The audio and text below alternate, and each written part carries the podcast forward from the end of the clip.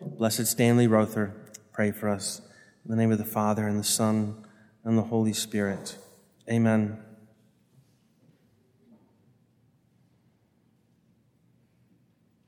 In this beautiful letter to the Ephesians, St. Paul bids his dear ones, I pray you not to faint at my tribulations for you, which are your glory. For this cause I bow my knees to the Father of our Lord Jesus Christ, of whom all paternity in heaven and earth is named, that he would grant you, according to the riches of his glory, to be strengthened with the Holy Spirit, with might unto the inward man.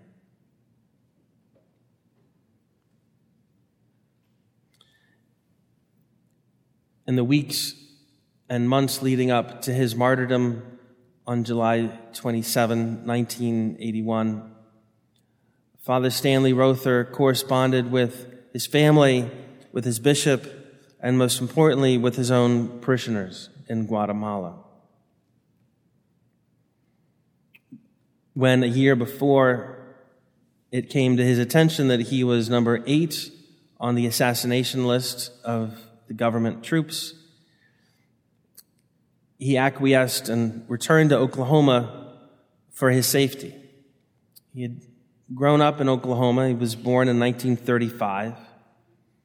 At the end of his high school years, after living a a regular, ordinary life of a, of a Catholic farm boy, going to Catholic school, and then coming home, bringing the cows in, milking the cows, separating the milk from the fat, eating dinner, praying the family rosary, and then going to bed. He surprised everyone by saying that he intended to go to the seminary. And so after six years of seminary studies, this ordinary farm boy was sent back to the farm. Although his high school studies hadn't prepared him well for the seminary, uh, the seminary didn't exactly um, hesitate to take advantage of all the skills that he had picked up as a young boy, employing him as gardener and doing all sorts of things that probably were a distraction from his studies. Needless to say, after failing enough Latin exams, he was, he was encouraged to go home. Undeterred, although still concerned that he had let down his archbishop, he was given another chance because he was still convinced that he had a vocation. And so his archbishop sent him to Mount St. Mary's Seminary in Emmitsburg. And it is there that he was ordained, or after studies, after completing studies in Emmitsburg, he was ordained back in Oklahoma in 1963. He worked in parish assignments for five years and then in 1968 volunteered for the then brand new mission of the Catholic Church in Oklahoma to Guatemala. And so it was in Oklahoma where he sought a measure of safety, even though he knew that his heart was figuratively in Guatemala after 12 years of working in the missions from 68 to 1980, he had become one of them. He would tell his family and his bishop that a shepherd should not run at the first sign of trouble and told his people back home in Guatemala that he would be with them for Holy Week. The significance of that hadn't really occurred to me until watching the documentary that the Archdiocese of Oklahoma City posted yesterday. Because, of course, Palm Sunday in a Catholic village doesn't mean a large mass. It means a procession of the entire village through all the streets of the town. And when over the past or the prior 18 months, seven or eight priests had been murdered and two had been kidnapped in that region. And knowing that he was on the list to be assassinated, Father Stanley, who to his people was known as Padre Francisco to those who spoke Spanish, To the indigenous Indians who spoke no Spanish, he was known as Padre Aplas. They knew that he was Christ, leading them through the streets of Jerusalem to his eventual death. And it only took two months for that to happen. He had already let them know that he was not going to be taken, kidnapped alive. And he also encouraged his people by instructing them after they would learn of his death, they should light the paschal candle and sing Easter songs. And so it was late in the night, actually early in the morning, when already for several weeks he had been sleeping in a different room each night, having changed the locks, that one of his workers came to find him and said, Father, they have come for you. Those who found his body could see from the condition of his knuckles that he had in fact fought his attackers. And instead of kidnapping him, they shot him and killed him. Last December, the Holy Father declared that death a martyrdom. And yesterday, the Archbishop of Oklahoma City, along with a representative of the Holy See, beatified Stanley Rother. Certainly not the first American to have given up his life for the faith, but the first one added to the Roman martyrology.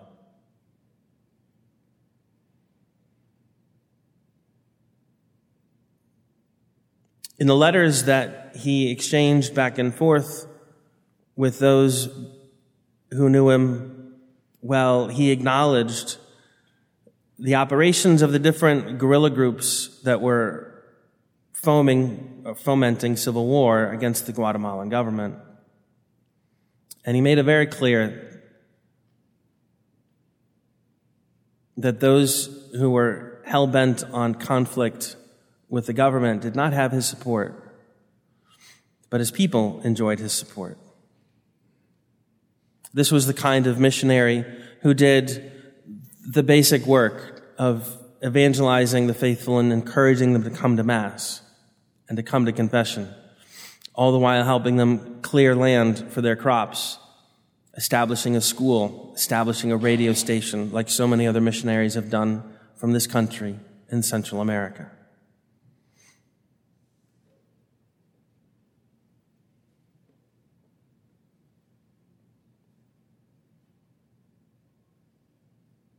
When eventually his body was brought back to the United States, those people whom he had served and loved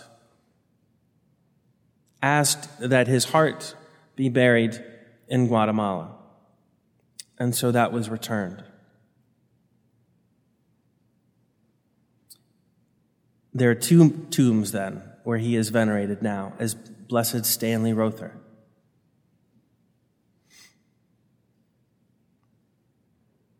In the 400 years that the church had been in that part of Guatemala, along the beautiful banks of a volcanic lake, there had been no vocations to the priesthood. Since his death, there have been nine men ordained, and there are currently seven men in the seminary from that little parish.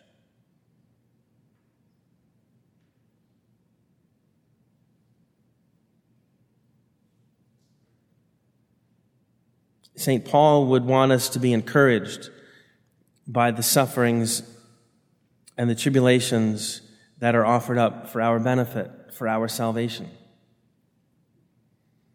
That is precisely why we look at the Holy Cross and say Ave Crux Spes Unica.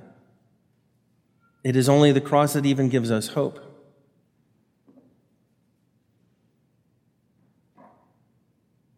It's the cross that encourages us to turn to the Lord in need and repentance, knowing that we can be forgiven. And it's the cross that likewise encourages us to be willing to lay down our lives.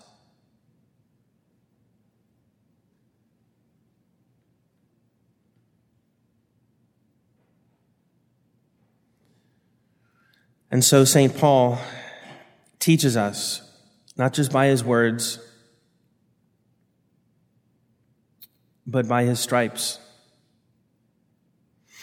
And we ask the Lord then to teach us through, through the same words and the same sufferings. As we learn of those who suffer for the faith, as we suffer with them, we should be encouraged that there are those willing to suffer, that there are still those willing to be martyred.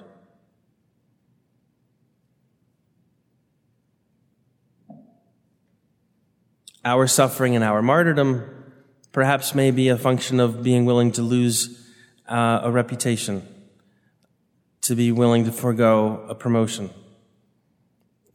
Or, as every mom and dad knows from time to time, the willingness to be ridiculed by our children, or our siblings, or our neighbors.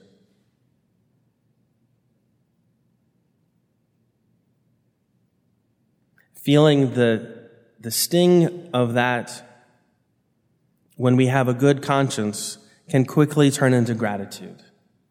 Just as the apostles expressed gratitude of being deemed worthy to suffer for the sake of the name. And so, whether that martyrdom comes soon or late, whether it be obvious or hidden, St. Paul would have us be grateful and thankful.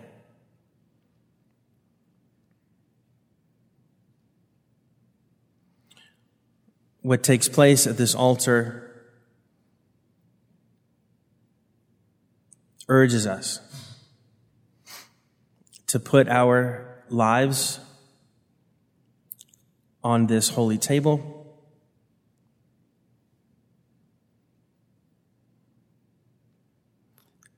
Not just to be spectators at the sacrifice, but to participate, to lift up our hearts and our lips, to lift up our lives and our deaths to the glory of God the Father and the salvation of souls. In the name of the Father and the Son and the Holy Spirit.